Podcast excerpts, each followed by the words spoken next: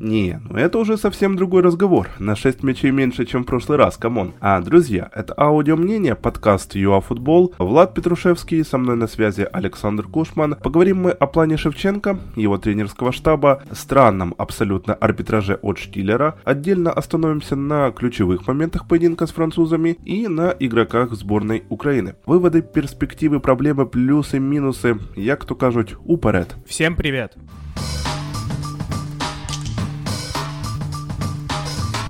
Немного о составах вначале поговорим и о других важных вводных. Вот во второй раз Шевченко играет по схеме с тремя защитниками, ну по факту даже с пятью. И вот на эту мартовскую встречу с французами решение вышло логичным и сразу по нескольким причинам. Вот смотрите, Цыганков травма, Ярмоленко травма, Коноплянка.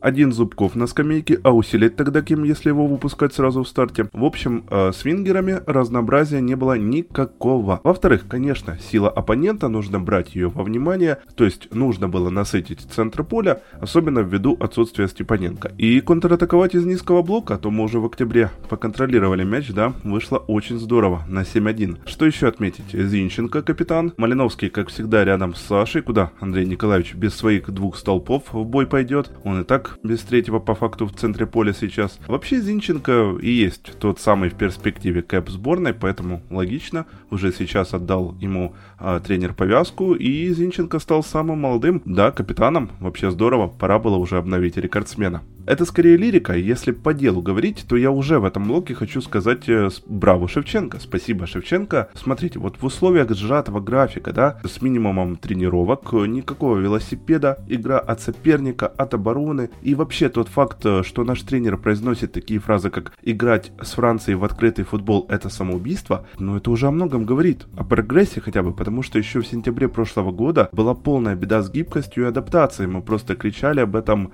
ну, в каком-то там, я не знаю, 50-м выпуске подкаста, условно говоря. По поводу французов, 4-4-2 ромб большую часть матча, и вместо привычных достаточно 4-2-3-1, при этом одни из сильнейших исполнителей на поле, но, правда, Гризману план Дешама вообще не понравился. Так, ну я начну со слов Дешама, который после матча сказал такую вещь. Я посмотрел много матчей сборной Украины, и за все это время они не сыграли ни разу с пятью защитниками. Соответственно, это их удивило. Вот. И стоит отдать должное Шевченко, который реально подготовился к Франции. Ну, лично мое мнение, что это больше его помощники подготовились к Франции, потому что мы видим, что даже после пресс-конференции Шевченко неохотно говорит про то, а, как его команда сыграла. То есть он сказал, что да, мы сыграли не в атакующий футбол, не в суперкрасивый футбол, но он не перекрыл это никаким позитивом. Он просто сказал, да, хороший результат, но мы там сыграли не в очень красивый футбол. То есть для него это самое важное, и он хочет ставить команде все-таки красивый, привлекательный футбол. Здесь же, скорее всего, его притормозили, и после первого матча было очевидно, да и до первого матча с Францией было очевидно, что против сильных команд из топ-10, наверное, мы не можем играть с позиции позиции силы. И нам не нужно играть с позиции силы, потому что это не принесет нам дивидендов никаких. То есть мы можем сыграть с позиции силы с топовым соперником у себя на поле при полных трибунах окей, мы можем попробовать сыграть с позиции силы, и тогда примерно будет 50 на 50, то есть равная игра будет, вот было с Португалией, мы видели. Здесь играть было нельзя с позиции силы, и Шевченко сделал все правильно, и его тренерский штаб сделал все правильно. Мы сыграли в 5 защитников. Я думаю, что это еще отражалось э, в том, что не было Степаненко, как ты правильно и сказал, поэтому 5 защитников очень хорошо смотрелось в этом всем. Иногда с Яремчуком бегал, если мы говорим впереди, с Яремчуком иногда э, бегал бегал Зинченко, иногда Малиновский. Ну, Малиновский достаточно часто был именно с на одной линии. У Зинченко было очень много работы, потому что, во-первых, э, на его фланге был в начале матча активный Коман, и, во-вторых, Сидорчук все-таки играл больше правее, больше Шапаренко. Я думаю, что это и тренерская, наверное, такая настановка тренерская, потому что туда и Гризман, и МБП смещаются. Но также я думаю, что еще вот связь сыграла двух динамовцев, они как-то больше вместе держались. А вот левый фланг, получается, получается, Зинченко был практически один, поэтому ему было максимально сложно. Вот, ну так, в принципе, по схеме, ну реально идеально. Лучше схему подобрать, чем это, мне кажется, нельзя было под Францию. Это идеально перекрывало все сильные стороны и нивелировало наши слабые стороны. Отсутствие опорника, э, нивелировала как раз-таки вот эта схема. Э, дальше не супер игра центральных защитников наших, которые из Шахтера, вот, э, Кривцова и Матвиенко. Опять же, три защитника центральных нивелировали эту слабость. Не всегда, но все-таки это было намного лучше. Поэтому, ну, тут просто браво по поводу составов. Если мы перейдем к французам, то меня удивило, и я не совсем понял, почему не играл на месте Эрнандеса Минди. Минди сейчас явно получше, чем Эрнандес, и Эрнандес и показал, что он не тянет сейчас уровень сборной. Мне кажется, это вот э, что-то наподобие коноплянки в сборной Украины, особенно вот где-то полгода назад. Вот Эрнандес что-то очень-очень похожее, то есть на левый фланг по старой памяти, по чемпионату мира, но ну, явно нет, вот прям вообще нет. Э, кажется, там надо что-то менять. Лично мне Эрнандес ужасно не понравился. Его действия были, ну, хорошие только один раз э, в начале матча. Все, когда он прострелил на жиру. Все остальное, ну, ни о чем, честно говоря. Основные моменты тогда первого тайма. 5-2-2-1 от Украины, вот такая вот схема. Никакого высокого прессинга, ротация среднего и низкого блока, контратаки. А про Францию я уже сказал, там ротация как раз высокого и среднего. Эта 45-минутка в целом прошла без моментов для нашей команды. Моментов у нас в принципе за весь матч особо и не было, сплошные полумоменты. А триколор в этом аспекте все-таки были объективно поярче. Но зарешало, что интересно не система Дешама, а индивидуальное исполнение, причем на ровном месте, просто э, снимаем шляпы перед Антуаном Гризманом, ну, те, которые нам завез Пауло Фонсека после второй победы над Шахтером. Голос Донбасса прозвучал.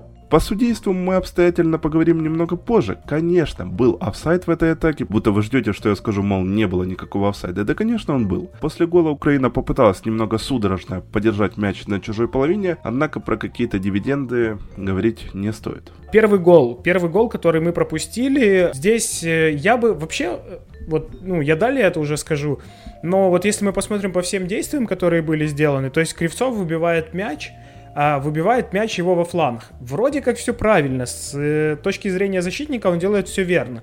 Но он не смотрит, куда он его выбивает. Там находятся два футболиста сборной Франции. Мне кажется, это неправильное решение. То есть, либо это уже должен быть прием мяча, либо вынос далеко. Но лучше вынести далеко, чем просто вынести на угол и ну, при этом реально можешь получить какой-то опасный момент. Э, Кривцов выносит мяч, э, Зинченко не цепляется за него, или, скажем, даже он цепляется за него очень плохо, разворачивается очень долго, делает какие-то непонятные движения.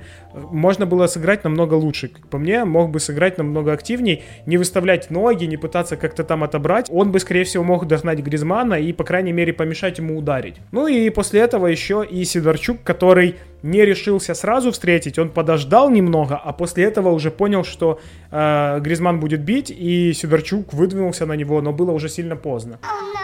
Удар очень хорош, но я скажу так, если бы стоял на воротах Пятов, то я думаю, что гола бы не было. Какой бы ни был хорошим удар, но Бущан в этом матче показал, что позицию он выбирает очень слабо. Несколько моментов было, когда он играет неуверенно. И для меня не совсем понятно, почему именно Бущан занял место в воротах. Как по мне, то было бы логичнее уже Трубина наигрывать. Естественно, мы можем говорить про то, что в момент передачи Варана на Комана, если не ошибаюсь, был офсайд, и это очевидно, это стопроцентно просто-напросто. Не свистнули, потому что нет ВАРа, вот и все. Надо понимать, что арбитры тоже достаточно расслабились, понимают очень часто, что ВАР, если что, их подстрахует. Судья после первого тайма извинился перед Шевченко и сказал, что он виноват в этом эпизоде. Это сильно, но это никак нам не помогло. Основные моменты второго тайма. Вот мне кажется, что ментального леща Шевченко в перерыве нашим все-таки так отвесил, зарядил. Активнее начали идти вперед, напирать, поддавливать и voilà, bonjour. Ладно, пора прекращать, а то я весь свой словарный запас на французском вывалю и дальше будет нечем оперировать. В общем, случился гол имени Ким Пемпе Сидорчука, как вы поняли. А сначала это был автогол Престеля, а затем уже Сергей получил все-таки свой мяч обратно от УЕФА на следующий день. Вообще вот особенно интересно, ноль ударов в створ, но при этом забили. Потрясающе. Сережа даже задвигался на всем этом фоне, думать быстрее начал и, что логично, быстро устал и пошел отдыхать. О Сидорчуке еще пару слов я, наверное, все-таки скажу немножко позже. А что по хозяевам во втором тайме хотелось бы отметить? Relaxation totale. А что в переводе особо не нуждается. Полный релакс, отдых, нежелание напрягаться и поэтому, а, ну где-то даже справедливо, да? Дешам немного подсуетился с заменами, Шевченко ответил полным прагматичным переходом на 5-4-1 низким блоком, засушили, постарались, друг друга везде подстраховали, бал из Парижа украинцы справедливо вывезли. Самое смешное то, что вот первый гол, который нам забили, да, и гол, который мы забили – они же реально очень похожи. Идет передача в штрафную, игрок сборной выносит мяч на фланг, игрок, который борется с соперником, не добегает, не делает все возможное, чтобы не дать сыграть в мяч. Соответственно, если в первом случае Гризман сам разобрался и ударил прекрасно, то во втором случае Караваев сыграл великолепно, потому что он почувствовал, почувствовал, что Мбаппе не будет добегать, не будет бороться. Мбаппе поднял так красиво ножичку и все. А вот Тео которого я отмечал не с, с очень хорошей стороны в самом начале, сыграл тоже никак. Он просто стоял и просто рукой одной развел и все. Ну, так не играют на высоком уровне. Прострел, бьет Сидорчук. Э, я не знаю, мяч летел ли в створ или нет, потому что мяч все-таки шел по очень интересной дуге. Но я думаю, там бы точно не было гола. Вот это же основное. Рикошет от Кимпембе и 1-1. И тут вот в трансляции было слышно, что сборная и игроки говорят, мы играем на победу. То есть это было реально очень круто. И если не ошибаюсь, это сказал сам Зинченко. Менталитет, менталитет, который прививают в Манчестер Сити. Это вот это важно на самом деле. Потому что ты должен понимать, что ты должен выиграть матч, а не просто сыграть в ничью даже с сильным соперником. Это неинтересно. Можно играть в любой футбол, я считаю, но играть всегда на победу.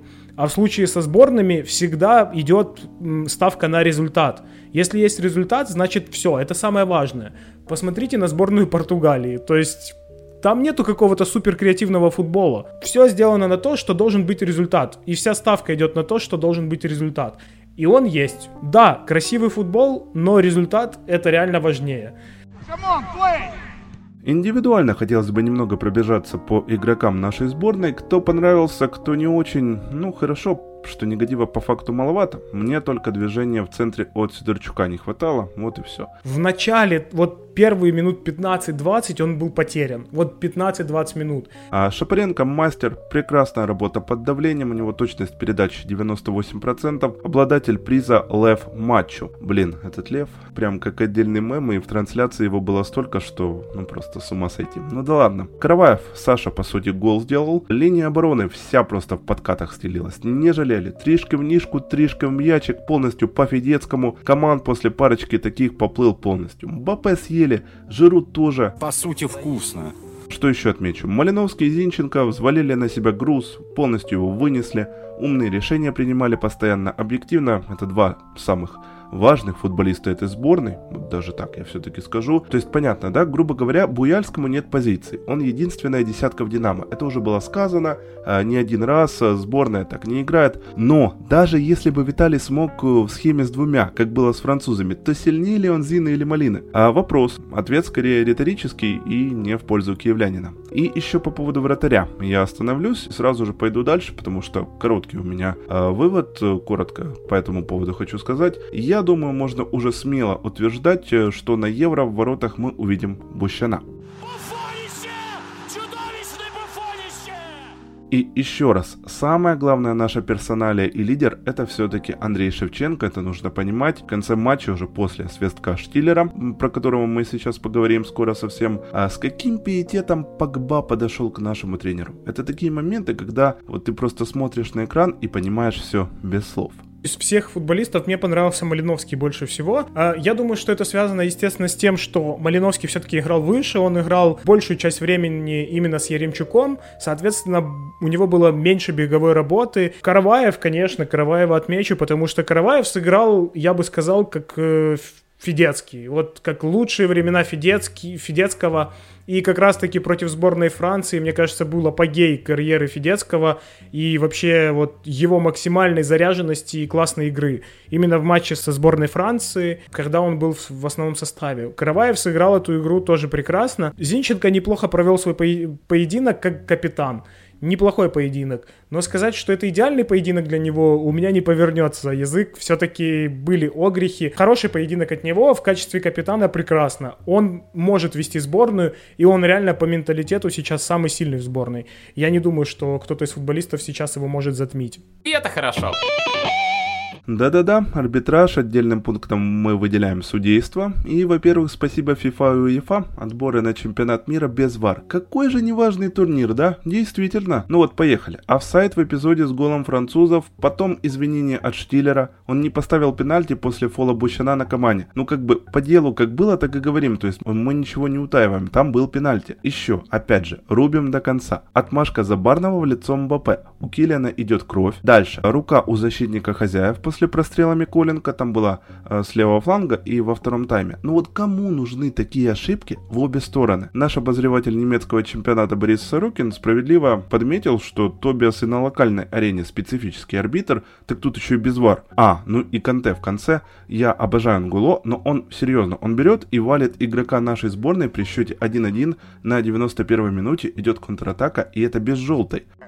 Вот это поворот! Я ведь правильно понимаю, на Стад де Франс все для подключения VAR есть. Но нет, на отборе не будет вара, потому что вот э, не все могут ввести на э, своих аренах эту систему, а у нас все-таки будет равноправие и уравниловка. Супер, отлично. Мой краткий итог. VAR в каждый дом. С умом, конечно, но в каждый дом. Да что ты, черт побери, такое несешь? Так, ну по судейству, в принципе, по первому мячу и по первому голу в наши ворота мы разобрались. Там явно была ошибка, арбитр это признал, как бы все про это, я думаю, слышали. Первая претензия это мелкие фолы, особенно в первом тайме мелкие фолы не давал арбитр. Вот в на, именно в нашу сторону. Игроки сборной Франции явно фалили, наши тоже явно подставлялись, но это реально фолы. Ну и второе, это на 42-й минуте или на 40-й, я точно не помню, а, когда Еремчука завалил Кимпембе, я считаю там чистейший пенальти.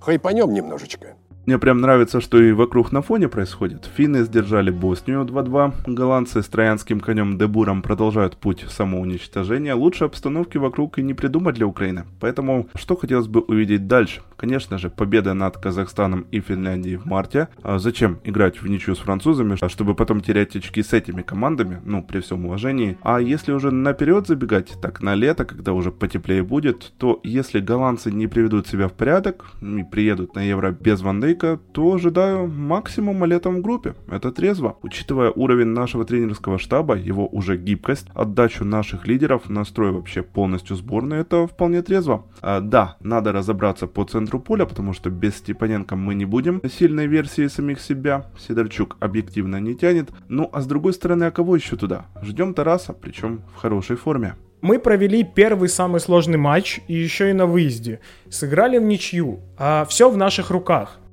Послушай, все в твоих руках.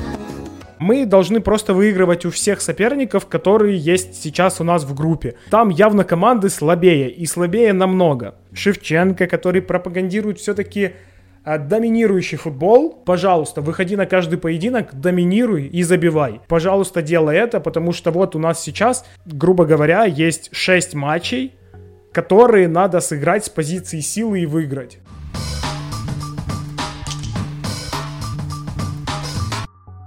Я вот в конце подкаста попрошу прощения за качество своего голоса. У меня нарисовалась такая традиция не очень приятная попадать в лазарет на каждый матч с французами. Так было в октябре, так вот сейчас в марте. И 4 сентября я уже поэтому отметил себе в календаре. Ладно, надеюсь, что буду в порядке. Оставить вас без подкаста нельзя было. Это аудио мнение. Спасибо вам за прослушивание. Комментируйте, предлагайте, спрашивайте, лайкайте, подписывайтесь. А, не попадайте в сайт и не забывайте, в марте еще два матча сборной, поэтому верьте в команду. Всем пока!